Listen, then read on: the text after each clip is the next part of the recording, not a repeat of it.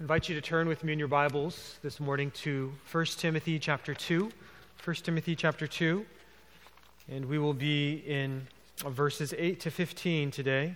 1 Timothy chapter 2, verses 8 to 15. And please stand with me if you are able to for the reading of God's word.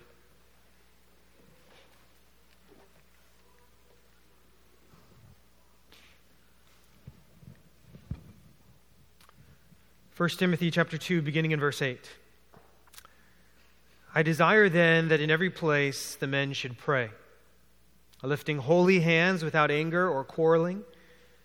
Likewise also that women should adorn themselves in respectable apparel, with modesty and self-control, not with braided hair and gold or pearls or costly attire, but with what is proper for women who profess godliness, with good works. Let a woman learn quietly with all submissiveness. I do not permit a woman to teach or to exercise authority over a man. Rather, she is to remain quiet. For Adam was formed first, then Eve. And Adam was not deceived, but the woman was deceived and became a transgressor. Yet she will be saved through childbearing, if they continue in faith and love and holiness with self control. May God bless the reading of His Word. Please be seated.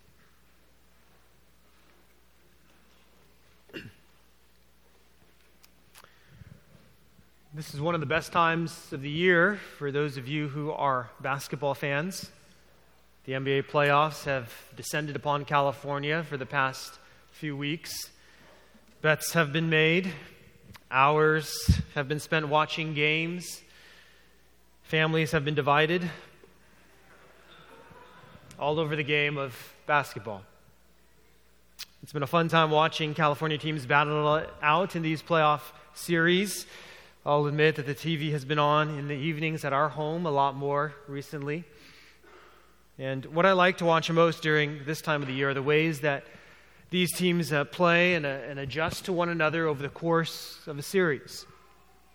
And what becomes quite noticeable if you watch game after game of the same teams playing each other are the strengths and weaknesses of each team and of their key players. Much of a team's success in a series depends upon the coach and, and his game plan and the way he utilizes his players. Uh, on good basketball teams, every player knows his or her role. It's the job of the coach to communicate those roles, but it's up to the players to accept those roles and do what's best for the team. Shooters have to shoot, Defenders have to defend, rebounders need to go grab those rebounds, hustle players need to bring the energy. And when you watch the playoffs, you see this happening in, in real time. If a good shooter is open and doesn't shoot, people start yelling at their TVs, shoot it! But if a big guy who normally just rebounds start checking, starts checking up threes, people start to groan those of you who are Warriors fans understand this clearly. You want Steph Curry to shoot, and you want Draymond Green to pass, and you want Kevon Looney to screen and rebound. And while all those guys might like to score, everyone who plays basketball wants to score. They willingly take on the roles given to them because it's been proven to win them championships. Now, when they're playing a pickup game or even some regular season games, it's probably fine for Kevon to shoot a three or Draymond to take several jumpers. But in important games, at the most critical times, they step back into their roles because it's best for the team and for their success. In the NBA playoffs, you get to see the importance of properly defined roles in the context of a team. When skilled players embrace their roles and execute the game plan of a good coach, good things happen. Well, today I want you to realize that God is the, the coach of our church. And He has given you each a role to play. The question is whether you embrace God's game plan or try to wing it on your own. As we return to 1 Timothy, we're going to look at some of the roles God has defined for men and women in the church. Now, I recognize that this is a controversial topic in our day and age. We live in a time where, in which the very existence of gender is debated, and freedom and independence are highly valued, and, and women have been viciously taken advantage of by men. All these factors make the Bible's instructions on the differences between men and women unpalatable to many. The current cultural winds have eroded the once formidable rock of gender and gender roles in society. But as Christians, we should understand that culture isn't a, a, trustworthy guide for how we're to live our lives. We are called to build our lives upon the bedrock of Scripture instead of the shifting sands of public opinion. And this isn't an easy task, but we must understand that God has designed men and women for specific roles in His church. And we need the courage to obey His commands in the midst of a, cur- uh, of a culture, I should say, in the midst of a culture that recoils at them. We need to trust that God's game plan is best. Now, there's a lot to unpack in the verses before us, and not a lot of time this morning, that I hope to give you a sense of this important passage for today. And I pray that you'll receive God's word with humility and, and a desire to obey. Okay, there are three roles mentioned in this passage for men and women in the church that I want to point out to you. Three roles for men and women in the church. And the first is that men are to lead the church in prayer men are to lead the church in prayer. Paul writes in verse 8 I desire then that in every place the men should pray. Now, this is a continuation of verses 1 through 7, where Paul urged the church to pray for the world, to pray for all people, including kings and those in high places, that we might live a peaceful and quiet life so that the gospel might have the ability to spread. Uh, here in verse 8, Paul specifically calls upon men in the church to pray. And the word he uses is desire, but as an apostle, this desire of his is more than just a passing wish. It has behind it the idea of a, an apostolic command. He is instructing men in the church to lead out in prayer. And, and this is a universal request. Paul isn't just addressing one specific church in one specific location. He writes that he desires that men should pray in every place. And back in those days, we know that the church met in all kinds of places. And so Paul is saying that wherever the church gathers, when the church gathers, he wants men to pray. And we know that Paul is talking about the ministry of the gathered church because in this chapter he addresses prayer and learning and teaching and exercising authority. So he's talking about the ministry of the church. And then in chapter 3, he talks about the offices of the church. He addresses the topic of, of elders and of deacons. And he writes in chapter 3, verse 15, that he was writing all these things so that Timothy and the church may know how one ought to behave in the household of God, which is the church of the living God, a pillar and buttress of the truth. So, in the church, Paul wants men to pray. Now, please note that women are not excluded from praying when the church gathers. In 1 Corinthians 11:5, Paul mentions women praying in the church. Women should also pray when the church meets, but he calls out men here because he wants men to take the initiative in leading the church to pray for the advance of the gospel. And he wants men to be praying out of lives that are characterized by holiness. He writes in verse 8 that he wants men to pray lifting holy hands without anger or quarreling. The emphasis here is on holiness and character. Angry men, men who like to pick fights or get into arguments, these are not the kind of men that should be leading the church in prayer. Right? Men should be leading the church having lived holy lives. Now, do men have to lift their hands when they pray? Not necessarily. We, we see in Scripture that there are many appropriate postures for prayer. Uh, the psalmists call us to bow down and to kneel before the Lord. This is how Daniel prayed in the Old Testament. It's how Jesus prayed in the Garden of Gethsemane. Some men like Moses and Aaron and Joshua and Job fell completely to the ground before the Lord. Others stood in prayer, and, and others lifted their hands. The lifting of hands was one way that holy men brought their requests before the Lord. I don't think our posture is the, is the primary thing in prayer. Our attitude and heart and, and character is, is what's most important. But certainly, as men, we should not feel embarrassed or ashamed to kneel or to stand or to fall or to lift our hands to the Lord as we lead others in prayer. We shouldn't do this for show, but if this is the natural and, and the desired expression of your heart as you pray to the Lord, then lead out and pray with hands lifted high. And the first role that Paul identifies is that men are to lead the church in prayer. Second, we find in verses 9 to 10 that women are to beautify the church with good works. The second role for men and women in the church is that women are to beautify the church with good works. In, in verse 9, Paul writes, Likewise also.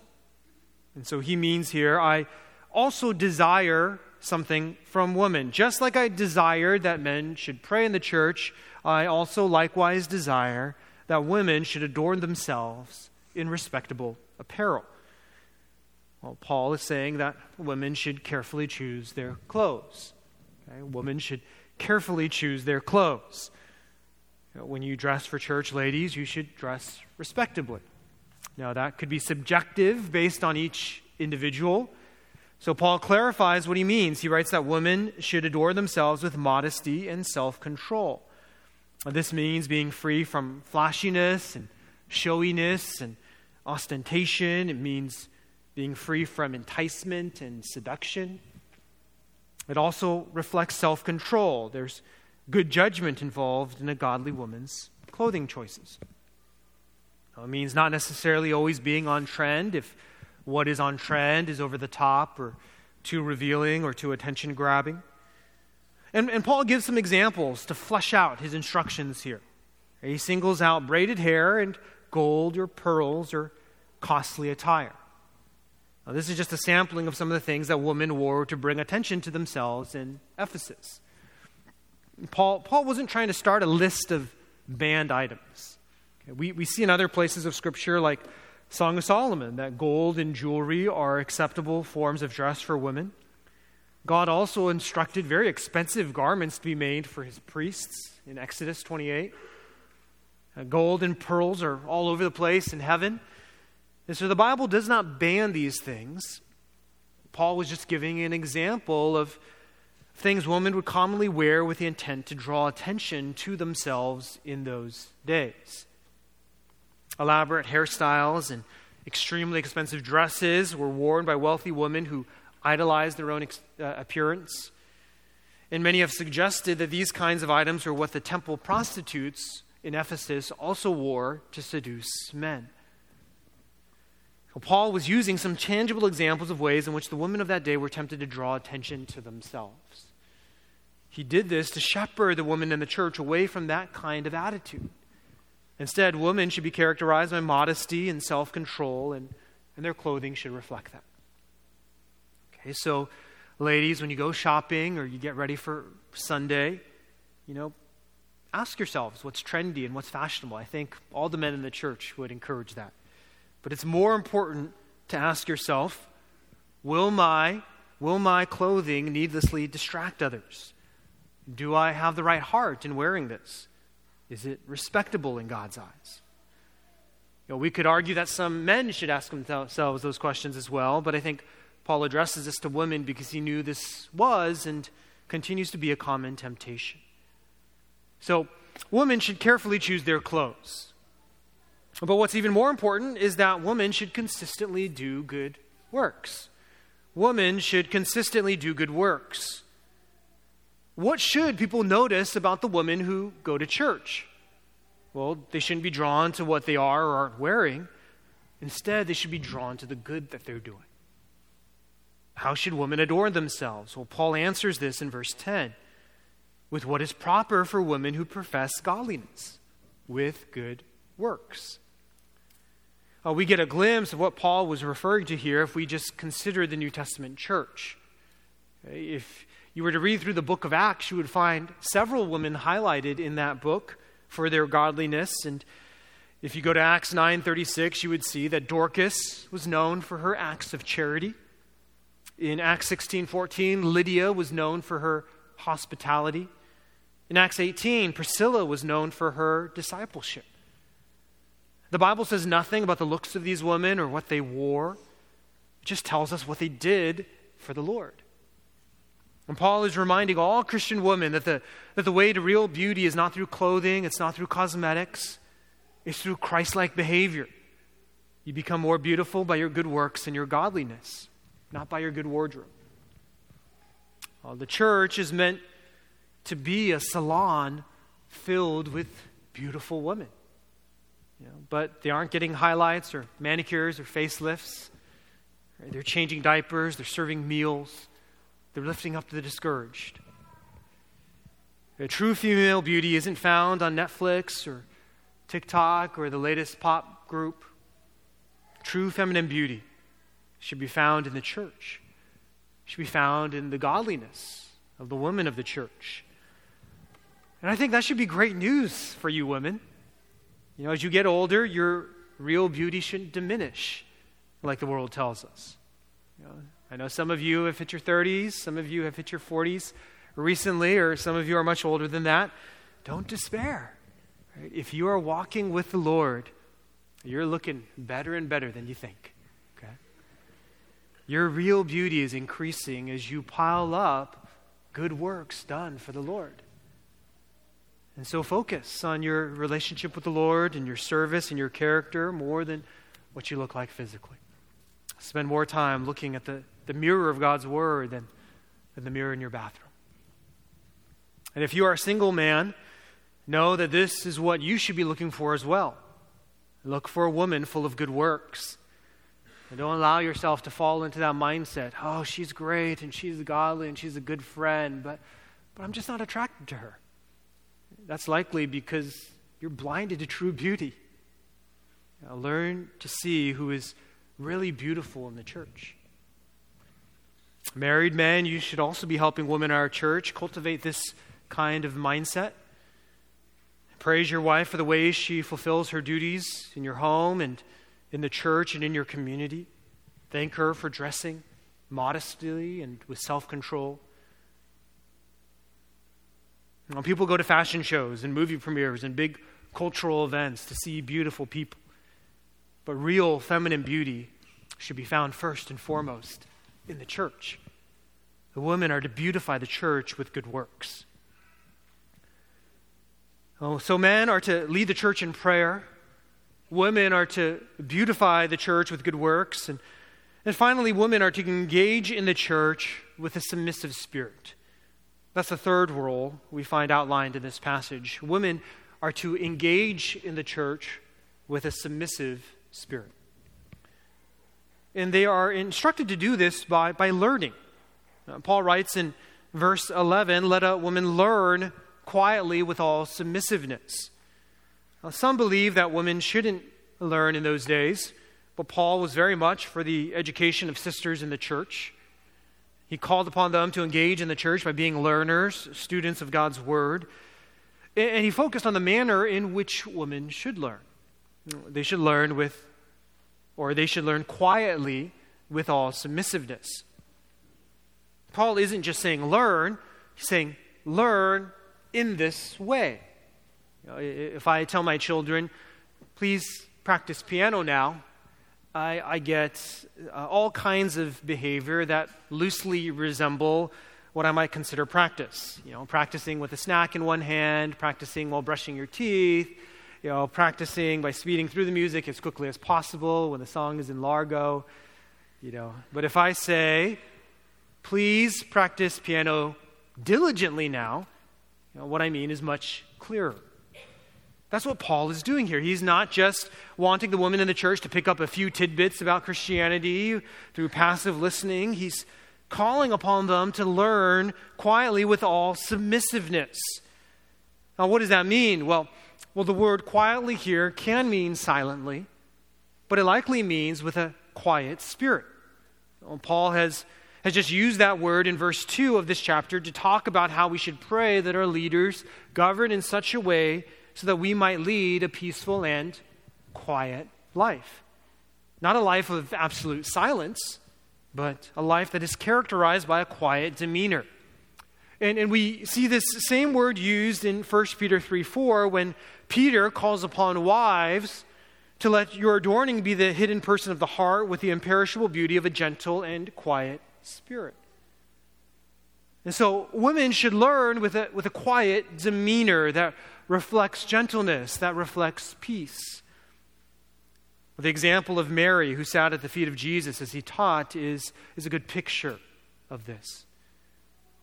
A woman should also learn with all submissiveness. Now, based on the context, this submissiveness is toward men in the church who are teaching and exercising authority.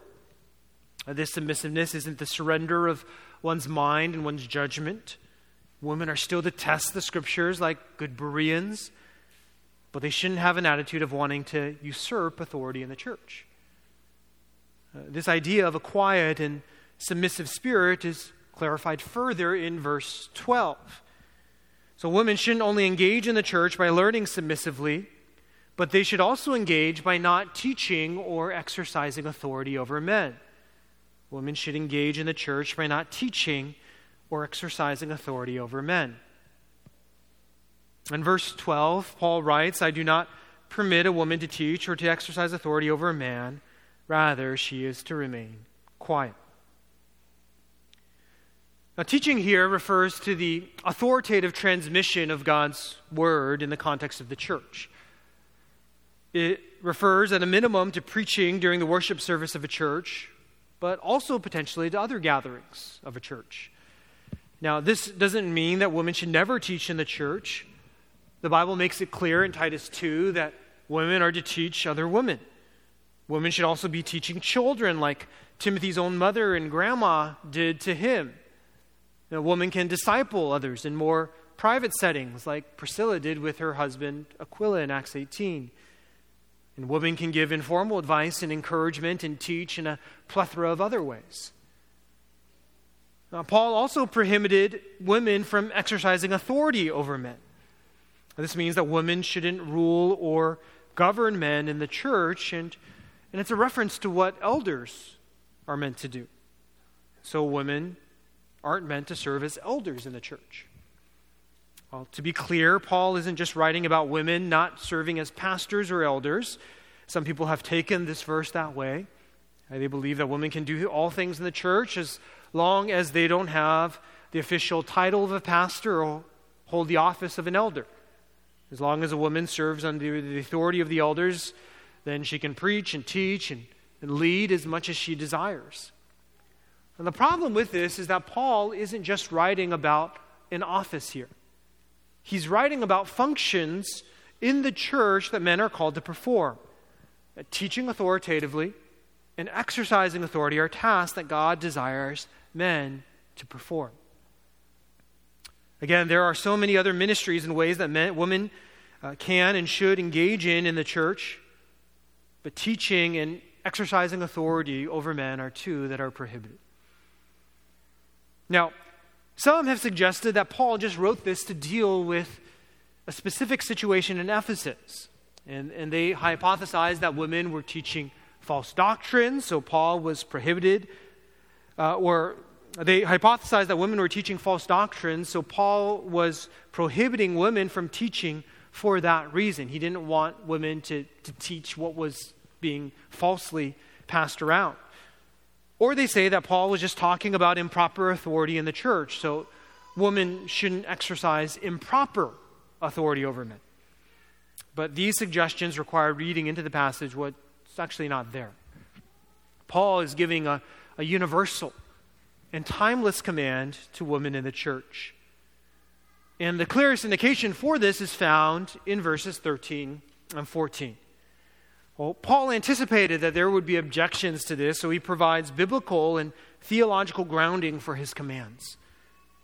Now, how can we possibly accept this restriction of roles for women in the church? Well, first, Paul calls us to look past culture to creation in verse 13.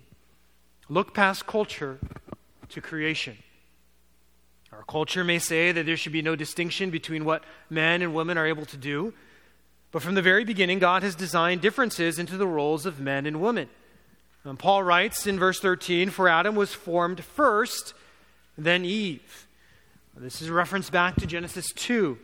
When Paul is calling upon the created order to support his prohibition of women teaching and exercising authority over men. He's saying that Adam was formed first. He was the firstborn. That's an Old Testament concept that afforded him special privileges and responsibilities. He was formed first to have authority over the animal kingdom. And God designed Eve to come after to be his helper and supporter. The reason why men are called to teach and to exercise the authority in the church and women are not goes all the way back to creation and the original good design of God. And that's why these instructions to women in the church can't just be limited to the church in Ephesus back in the first century. These instructions are rooted in a universal truth about the different roles that God has given men and women. So, first, Paul calls us to look past culture to creation. Second, he reminds us to consider the nature of the fall. Consider the nature of the fall. In verse 14, Paul writes, and and Adam was not deceived, but the woman was deceived and became a transgressor.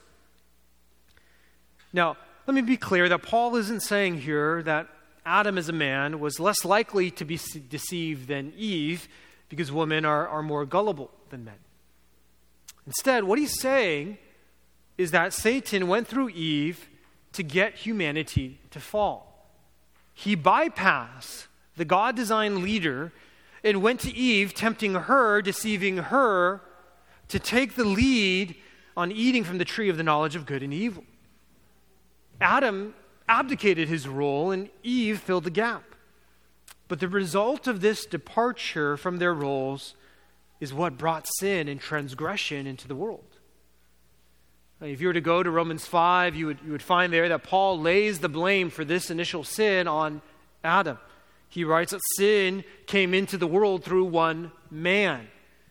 It was Adam's lack of leadership that allowed Eve to be deceived and supplant the good roles that God had set out for them. And, and so, so Paul is saying that men and women in the church should have their particular roles. Men should lead in the church, and women should be willing to submit because this is how God designed it before sin entered into the world. It was only when those roles got reversed that sin gained a foothold. And the implication is that when women preach or exercise authority over men in the church today, they run the risk of committing the same sin that occurred in the Garden of Eden.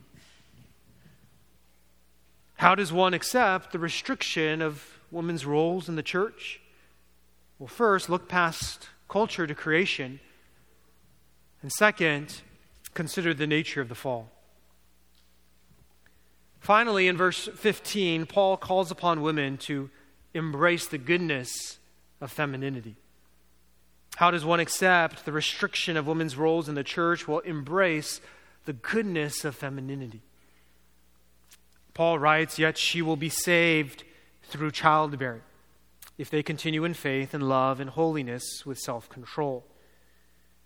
Now, there are a ton of different interpretations of this verse. Uh, first, we know that this can't refer to women being spiritually saved through the act of giving birth to children, because not all women give birth, and that would make salvation dependent upon good work. And that goes against the testimony of Scripture. Uh, some people think this verse refers to a woman being physically preserved as they give birth to children. You know, in other words, despite the fact that sin entered the world, and there was a curse upon women for, for and it would make uh, giving birth quite difficult. Women can at least know that they will make it through labor, but that's not the usual way the word saved is used in the New Testament, and we know that not all women survive labor. A more convincing interpretation is that this is a reference to Mary and her giving birth to Christ. Uh, Paul could be thinking of the promise of Genesis 3:15 that the offspring of a woman will bruise the head of Satan, and therefore a woman would be saved not through their childbearing, but the childbearing of Mary. And that's one potential way of translating the Greek. And it's a hopeful way of interpreting this verse because it reminds us that Jesus is our Savior from sin, and there is great hope in Him. But I think what makes most sense in the context is that Paul is referring to women being saved through their willingness to embrace God's feminine design. Now, what is the most obvious difference between men and women, male and female? Well, it's that women can bear children. And today, in certain circles, there's a desire to eliminate all gender markers and to refine gender as a redefine gender as a fluid concept. But there are physical differences between men and women that simply cannot be denied. The most fundamental is that of childbearing. So, what I think Paul is doing here is using childbearing as a figure of speech to refer to the differences between men and women. Of course, not all women will bear children in their lives, but all women can embrace God's design of them or for them to be helpers and nurturers and to mother others in a way that is in line with God's intended purpose for them.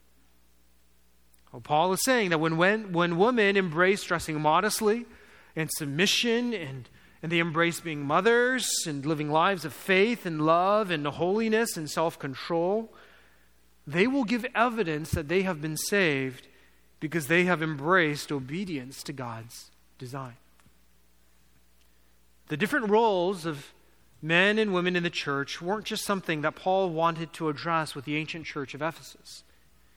Embracing God's roles for men and women in his household has bearing on our salvation today. Are we actually willing to submit to God's truth and to his good design for our lives? Or are we going to stubbornly try to do it our way? Uh, women in the church should engage in the church with a submissive spirit. Nowadays, everyone wants to shoot the three in the big basketball games. But sometimes you're called to pass the ball and set screens. And these things are equally as important to the success of a team. In the church, God has given men and women distinct roles for our good. And in this passage, He is calling us back to the perfect Garden of Eden. He's calling us to live the way we were always designed to live, but, but to live it out here and now in the church that has been redeemed by our Savior Jesus Christ. Men, step up and lead. Live lives of holiness that overflow in prayer. Women, clothe yourselves with good works. Be the best students you can be in the church. And embrace all the ways that God has uniquely designed you to impact current and future generations with the gospel. Satan is still deceiving our culture today. He's telling us to shoot the ball when we know we shouldn't. But in the church, we need to guard ourselves from being deceived and see God's roles for us as fundamentally good. May we all wholeheartedly accept God's instruction for us as men and women. Let's pray.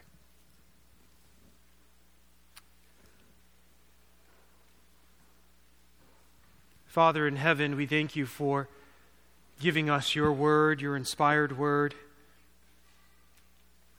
We thank you for giving us clear instructions on how we are to conduct ourselves in your church. And we know that these are, are difficult verses in this day and age, but we pray that you would help us as a church to embrace your truth, help men to, to be loving leaders, to be excellent examples of holiness, not abusing their authority but using it lovingly and helpfully for all in the church. We pray for women in the church to, to really embrace their roles to be helpers and doers of good works and, and supporters and teachers of women and children. We pray that we would be able to see that fleshed out in our church, that we would see the goodness of your design, and that we would, we would be a countercultural testimony to the world of of how men and women can relate in harmony and for the ultimate good of your people. We pray all these things in Jesus' name. Amen.